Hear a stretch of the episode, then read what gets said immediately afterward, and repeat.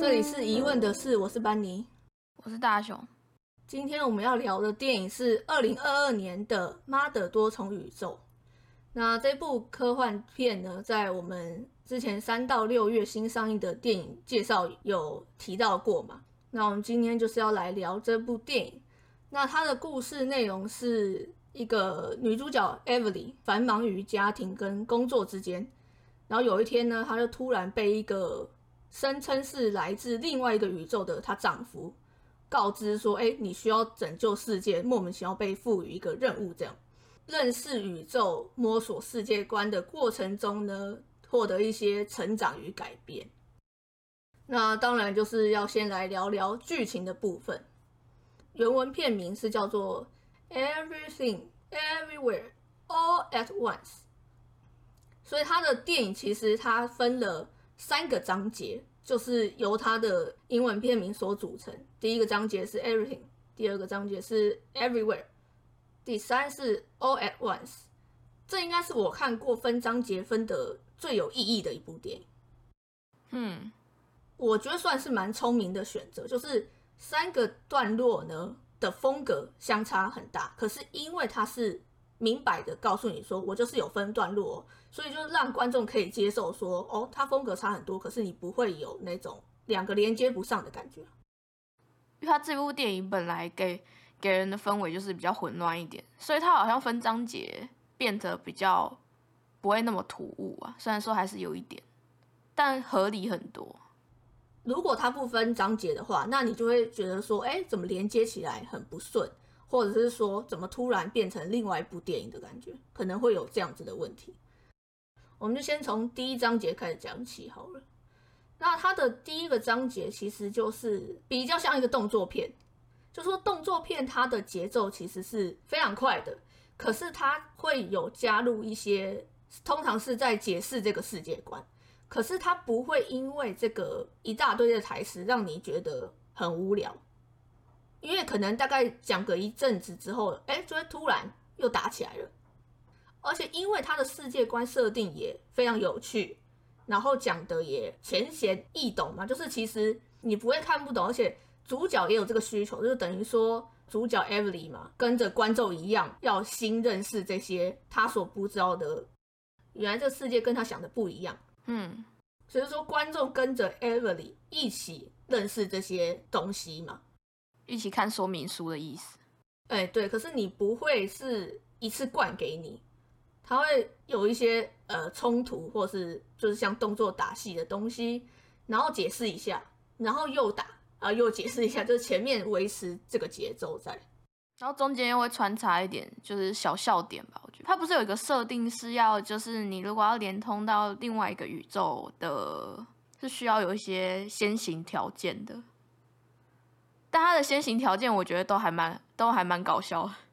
它叫做 verse jump 吧，什么？宇宙摇是吗？就是要做这件事情，然后要有一些奇怪的小条件。我觉得这个设定是整个故事里面我最喜欢的，因为实在太怪了，怪到怎么可以这么有趣 这样子？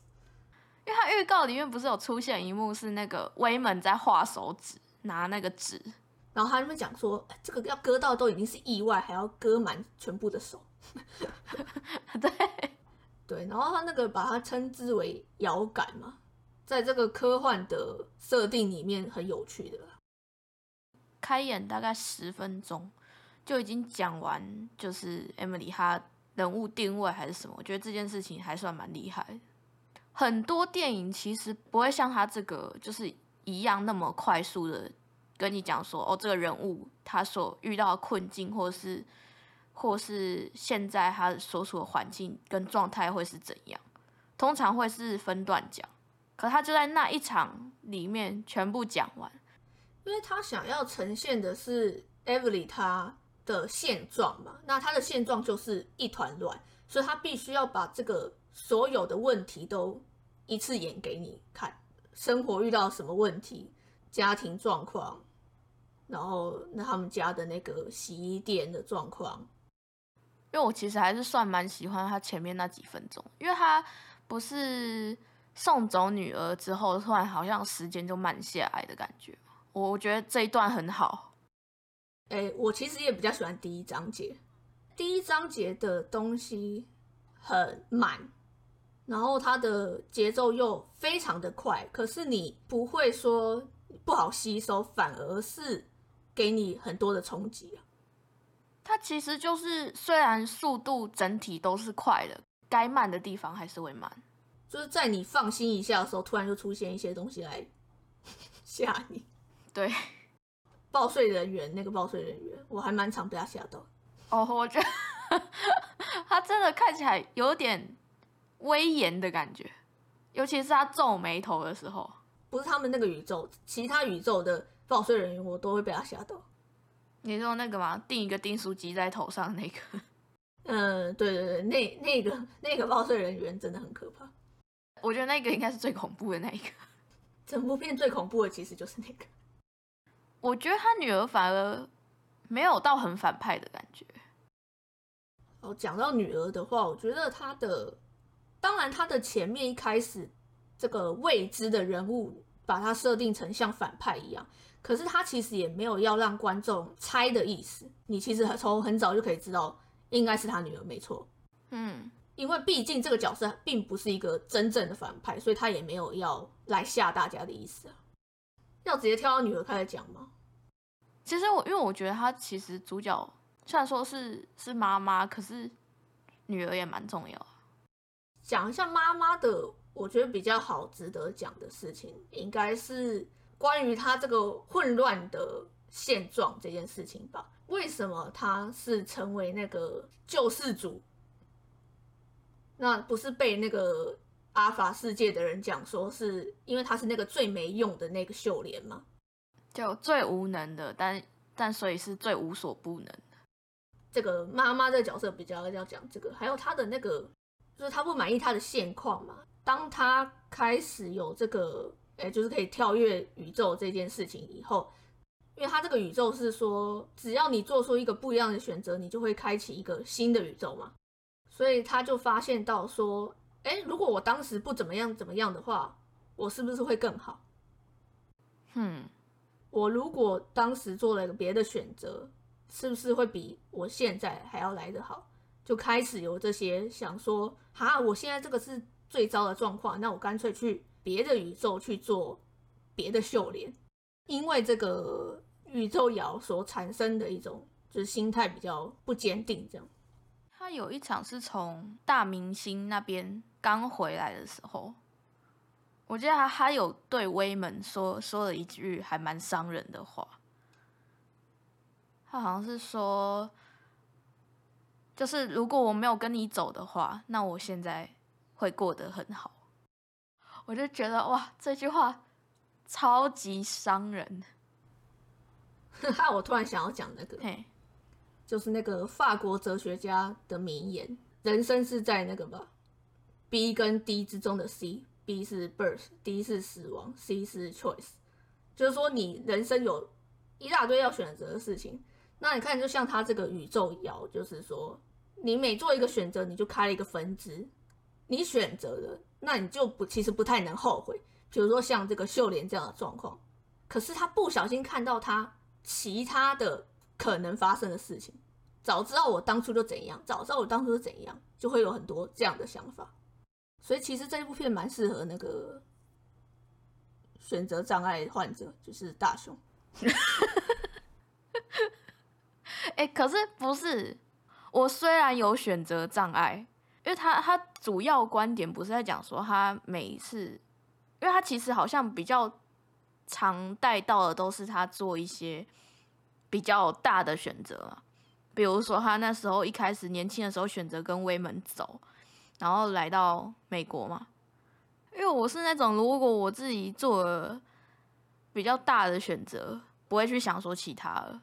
原本可能我那时候在选的时候有 A、B 选项，那我最后选择了 A 了，那一定是我想了超级无敌久之后选择了 A，那我就不会再去想 B 了。因为我都会觉得说不要后悔会比较好，因为毕竟后悔了其实很伤身体，因为你就会不断的想说啊，早知道我怎样怎样怎样之类的。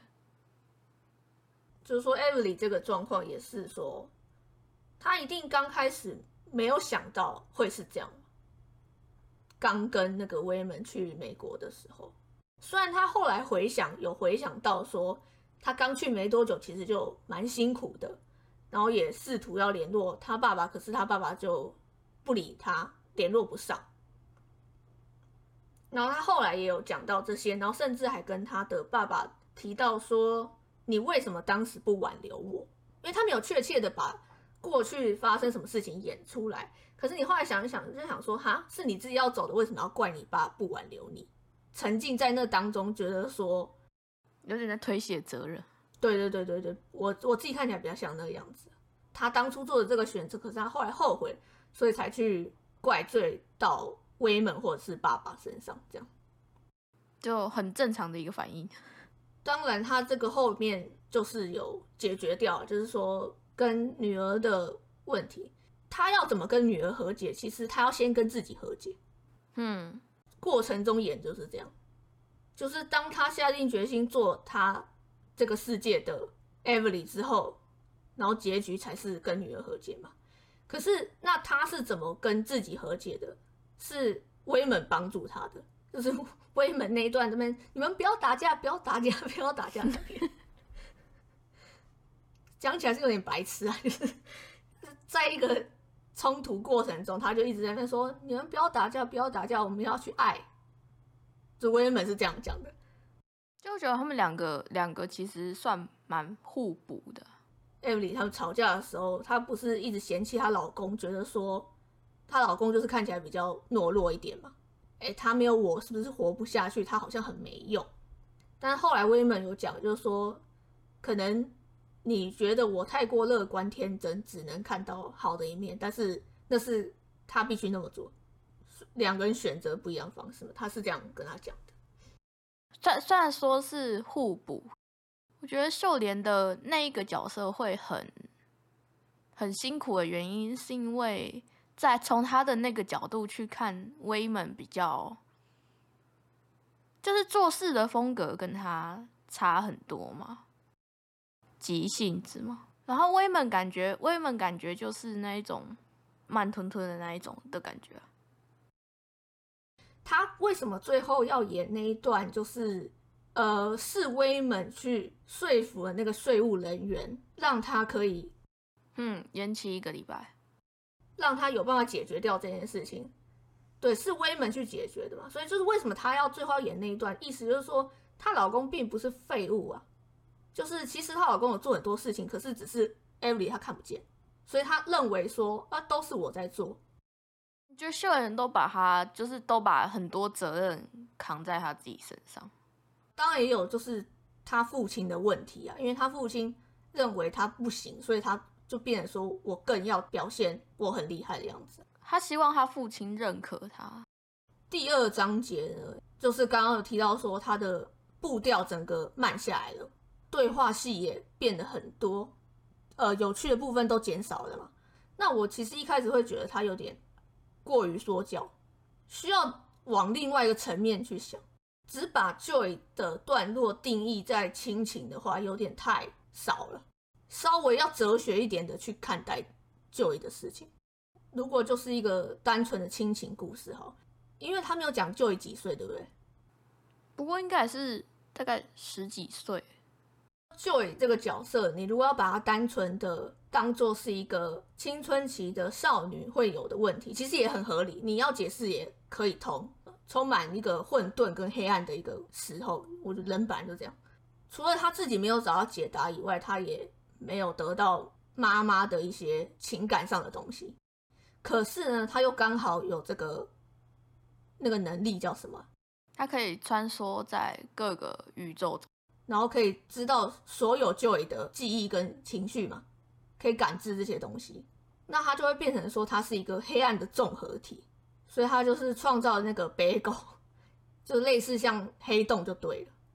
好了，还是要用比较哲学角度去解释它。就是那个有点像虚无主义的东西，就是说，因为他原本的那些心理的混沌黑暗，因为人类有那个嘛，就是自我毁灭的本能。虽然我不确定这哪里听来，可是我有这个印象。想要解脱，那想要解脱，基本上就是要自杀了。所以为什么说人类有自我毁灭的本能？自杀这件事情呢，他又死不了，他可以穿梭在所有宇宙中的 Joy 嘛，所以他意思应该就是说，你其他宇宙的 Joy 死掉，还有千千万万个 Joy，嗯，所以他根本就死不了。那他是不是只有创造出这个黑洞 Bagel 才可以，把他自己吞噬？对他才可以真正的解脱嘛？那那个虚无主义就是说，知道整个银银河，然后什么宇宙世界的话，你就会觉得你是一个超渺小的碎片之类的，就是你的存在就很没意义嘛，是不是？对于就你来说可能是这样。那要怎么追求一些更高的层次？但是所以结论是他还是只好，他需要的还是爱。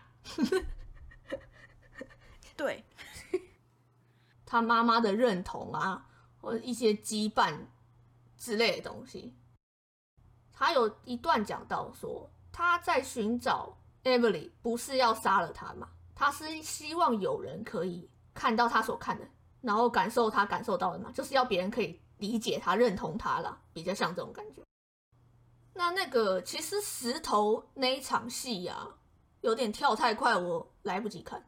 他其实每一句话都我都需要花时间去想，所以那一段我觉得有点可惜，就是我没有记得他完全的内容，我有点思考不过来，然后就已经到下一句话，到下一句话，到下一句话了。太多的内容都是需要想的。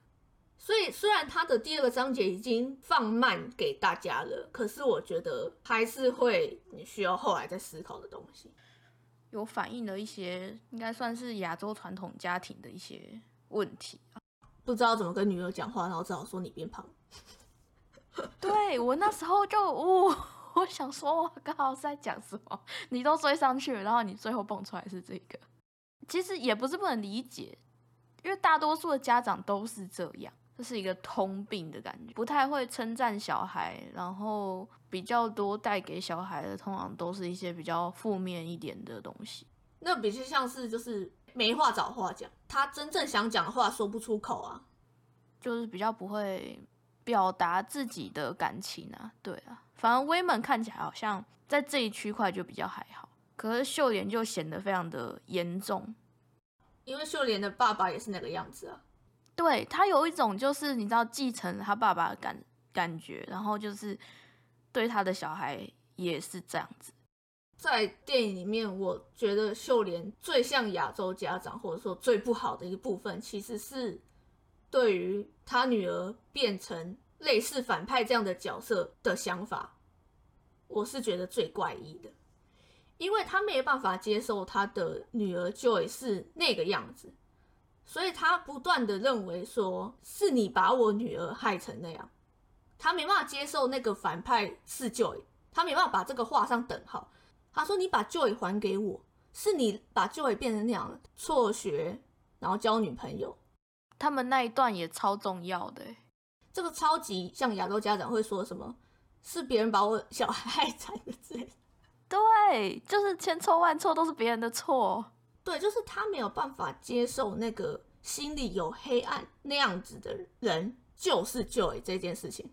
我觉得他有一部分是不敢承认那个就是 Joy，但是有另外一部分是因为如果他承认那个是 Joy 的话，他就代表他是一个很失败的家长。没错，对我觉得大部分都是别人带坏我小孩的心理，有一部分是来自这个提到的东西，真的非常的多哎。我有点忘记是哪一幕，反正就是他原本不是很不想让他女儿走嘛，他最后还是放手让他走了的那种推拉的过程，我觉得非常的好。我其实有看到一些的评论认为说。这部片的一个观看门槛是来自生活经历，意思说你必须要像秀莲一样过得够惨，你才会觉得感人。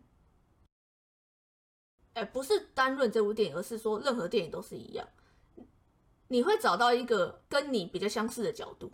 所以我觉得我跟你都比较是能够同理就，因为我们就没当妈妈。那我看完也觉得这部电影其实真的有观看门槛。表达方式，我觉得有些人会比较没办法吸收。可是我觉得那是电影的风格的问题，不是说你必须要生活的够惨，然后你才能看。我没有这样认为对对对对，因为它像是你要动作片，它也有动作；你要亲情，它也有亲情。就是其实是适合蛮多人看的，只是说节奏问题吧，或是它的拍摄手法的会比较难一点。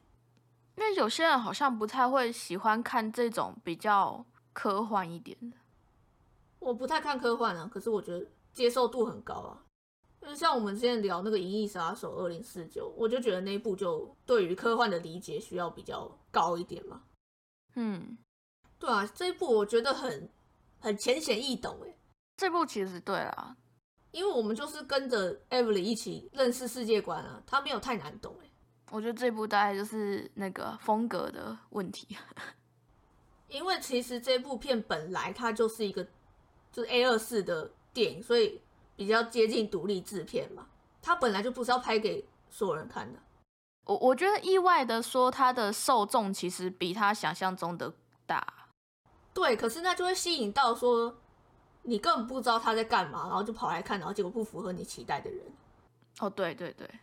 因为其实我那天去看电影的时候啊，我出场有其实有听到一对情侣在聊天，我不确定我有没有听错，感觉很像他们好像说他们到一半就睡着。有人进去看，除了看不懂之外，还会觉得很无聊。我只能说我男朋友就是看不懂的那一个。我觉得现在的一些人的观影的习惯吧，有跟。这部电影有点出入，就是他没办法吸收这部电影的东西。因为你那时候跟我讲说这一部是哲学片的时候，我我那时候进去看就是就已经是准备好的状态，它就是一部哲学片，需要看完整部电影才有时间去想。我跟你讲，我这部电影，我这部电影真的想超久，妈妈跟女儿的那个结局，我我后来有懂了。没有，我觉得他就是真的要花时间去想的电影。算好事，需要再重看，然后慢慢的、慢慢的看的那种，而且还是需要按暂停的那一种。之后看会不会上串流之类的。对，我觉得这个是优点啊，因为像呃有些电影，它如果我需要一直不断的后来再去查资料，我可能会觉得是他电影讲不好，可能比如说没解释清楚，所以才必须要看过电影之后，我还要再去查一些资料来补充说明。但他这个状况不是吗？他只是你需要去花时间思考它。对，他是需要思考，就是因为他有一些就是更深层的东西，你可能在可能多看，或者是说再多想，会有一些在你脑子里想出一些新 idea。看电影蛮常会有这个有这个经验。之前我们甚至我们之前有一些有聊过 podcast 的电影啊。可能我后来的想法跟我们在聊 p o c a s t 的时候已经有一些不一样的改变。魔戒跟犬三季我都有这个经验，就是我后来有想到更多东西，可是已经录完音了，就来不及。其实可能是怎么怎么样，然后有解释到我当时的疑问或者什么，就是自己脑袋突然想到的东西，表示说他电影的内容是有很多的讨论空间的。这一部的那个。它的内容很日常，而且又几乎是每个人都会发生的事情。我觉得如果吃得下这部电影的话，其实很推荐每个人都可以看看。你你要动作片，它也有啊；你要亲情，它也有啊。那你喜欢想的深一点，想一些哲学，它也有。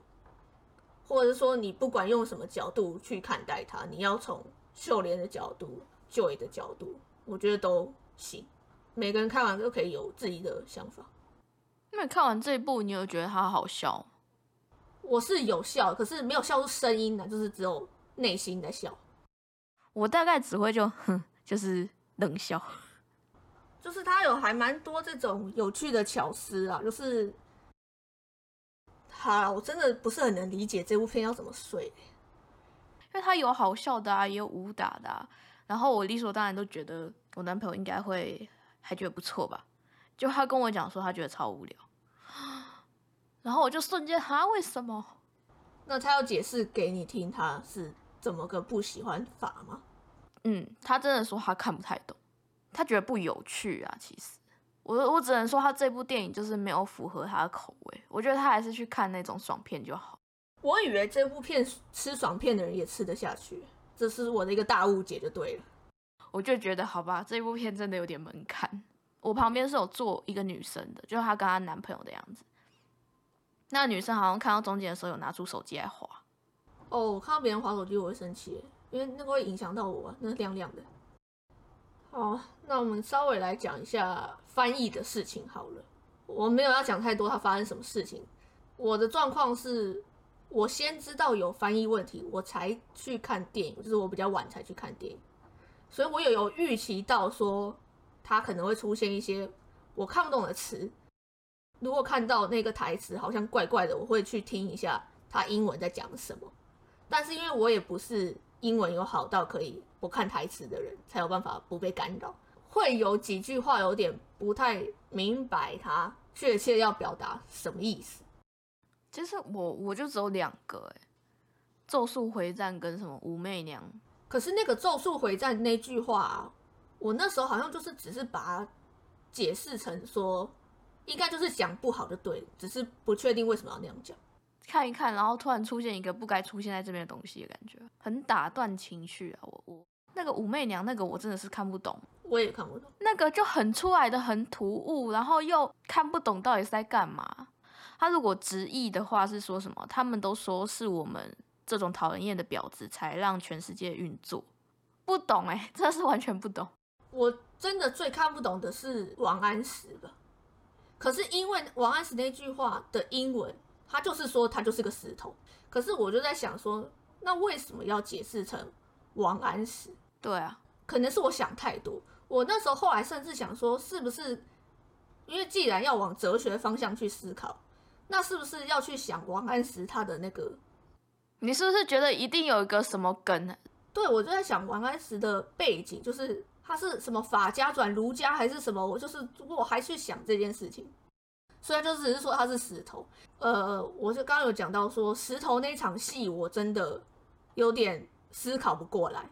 他只有台词显示，他没有人在讲话，所以那个速度有点太快，对我来说，就是你一句我一句，你一句我一句。可是他每一句话，我都觉得好像有一点更多意思要讲，可是我来不及思考这样。哎，这部片真的好适合二刷。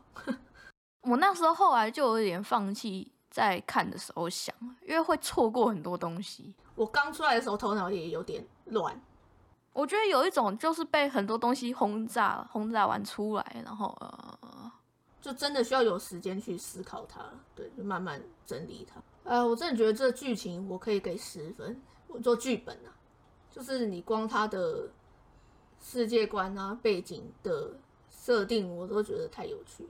分成这个三个章节的想法，都是很聪明的。演技的部分，我最喜欢的不是杨紫琼的表演，是威猛。威猛很厉害。杨紫琼这个 Everly 这个角色，她呃从开头到结局的改变，可是他是同一个人。但是威门他是很多个不同的威门，Alpha 威门跟那个丈夫威门，还有那个西装威门女明星那个，对对，女明星那一条的西装威门，就是他是。很明确的不同的角色，可是他在每个角色差别其实都很大。就是他突然这样子转变的时候，你可以从他讲话的第一句话马上知道他现在是哪个威门。就是他在每个角色都做出很大的区别了。因为我其实觉得其实旧姨那个角色也不错，但我要说，其实旧姨我有时候会出戏。他哭了有他有一段哭戏，我出戏了。对对对，就是全宇宙都是这个 Joy。可是他还是有做出两种的区别性嘛，非常的类似反派的 Joy 跟女儿 Joy。那女儿 Joy 的这个角色呢，没有很完整，尤其是他在演难过这件事情的时候，两次跟 Everly 的对戏有一点出戏，表情有点我不知道怎么解释，自视化嘛，像他有一个咬嘴唇的动作，两次都出现一模一样，嗯。就是他在掩饰他的难过，或者是憋哭，那个我不行，我就是因为看到那一个才出戏的。我也是，女儿就以这件事情，我觉得没有演很好，但是他那个类似反派的那个路线，我就觉得很棒。哭戏可能就比较难一点点，就让眼泪直直接滑落，然后嘴唇不要在面咬嘴唇的话，我其实觉得就 OK 了。有点出戏，所以就打断我那段可能本来会感伤的情绪之类的。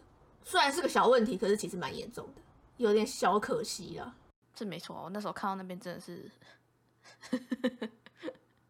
然后杨紫琼她就是一个渐进式的改变嘛，就是她每个模样的变化这样。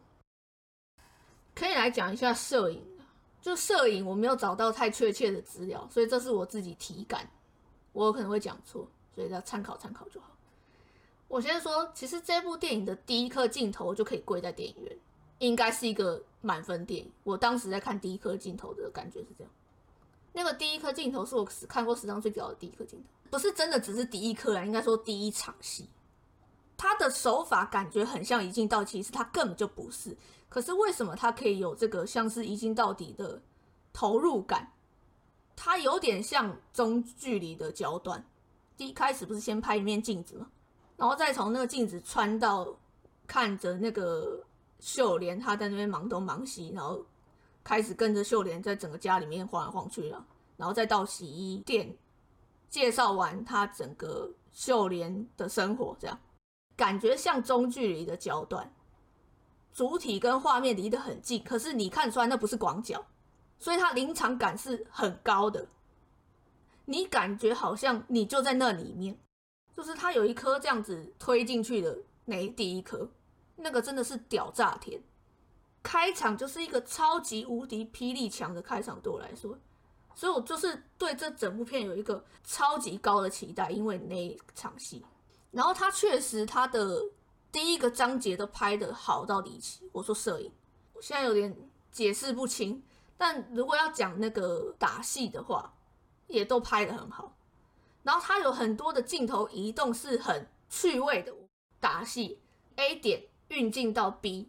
那你一定会预期 B 那里发生什么事，可是他在运到 B 的时候，啥事都没发生，他会停个一拍，然后呢，小小的移动到旁边的 C，然后那个 C 才发生事，才发生一个动作。他在打戏的时候用了很多次这件事情，我觉得超级无敌有趣，因为你理所当然就觉得 A 到 B 很顺，那就是 B 了吧？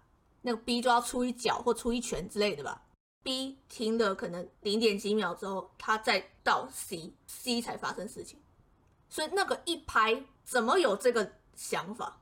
在打戏的时候用了非常多次，尤其是威门他用 PD 腰包在电梯前面那一场打戏，他用了非常多次这件事情。那其实不止这些，是因为我真的觉得这部片很值得看第二遍。因为我现在要我想出讲出别的，我现在也想不太出来。但是我记得还有很多很多。他在摄影上面的巧思，只是我现在有点没办法一一的回想。你说他是可以，他可以慢慢拆的吗？对，镜头是可以全部拆开来做成分镜表，看他在干嘛。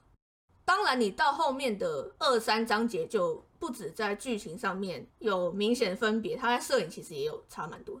我觉得不光是摄影，他连分镜的构想我都觉得很变态。他真的是超级多画面，我都觉得很神。就是它的设计啊，然后节奏感，对啊，所以就是我觉得这一部真的是神作吗？怎样？你这个是要结论是不是？所以你觉得你觉得是神作吗？嗯，我觉得是可以让很多电影来参考的一部电影哎。但你要说它是神作，好像还没有到那么神啊。只能说它是一部很厉害的电影，有一点可能。我觉得我们其实可以差不多可以进结论的了。好，那来打一下分数好了。为什么我会说有可能是神作？是因为这部片是我有几率看第二遍会更喜欢的电影。虽然我觉得摄影很厉害，可是因为我可能还是要把一些专注度放在剧情、台词，没有办法一直只专注在摄影的部分。感觉得到他摄影很好，可是我没有办法去确切的说出他是怎么个好法。有机会看个更多遍，搞不好。我对他的评价会更高更高，也有可能，或者是说他的那个第二章节的部分，我是不是有错过的台词，或是没看懂的部分，有可能再看几次更能理解他讲什么，以后会更高分。所以我觉得，虽然目前在心里还没有到神作等级，可是他有几率是九点五分，那个零点五分其实是，呃，我没有哭的那零点五分，我没有完全的被打动到了。情感的部分可以让人哭的话，真的是可以十分。九点五分给的非常高，可是其实这没有到我的期望。不是说我在看这部电影知道它评价很高这件事情，而是那个第一颗镜头给我的震撼度。我真的在进场看到那第一颗镜头被傻眼到，就是超乎我想象的好。但是那个情绪是真的有被章节所影响到了。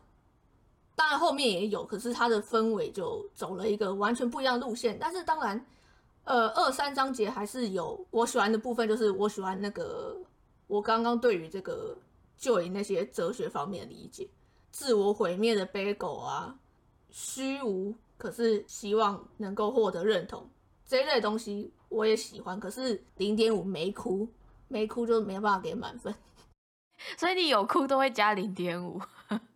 看是怎么个哭法，有的哭我是真的就是超投入的那种，就一定会比较高分。剧本也强，然后演技也好，摄影也强，美术我觉得也不错。他的武打，因为他再怎么样，他都是一个 B 级片，B 级片有感觉，可是他呈现出来的其实是超越 B 级片艺术层次，所以真的就只差那个没有投入到没有哭的零点五了。所以九点五分，好了，换你。我那时候刚看完电影，然后出来，我先保底给他了一个七分，现在基本上是九分，太特别，很多其他电影很少在用的一些手法，然后再加上它的剧情又很厉害，天啊，这一部我觉得这一部已经就是好到让我不知道要讲什么，它有一种恰到好处的感觉。就很刚刚好，都很好。那你缺的那一分是什么分？他讲的这些东西，我我都知道他要表达什么。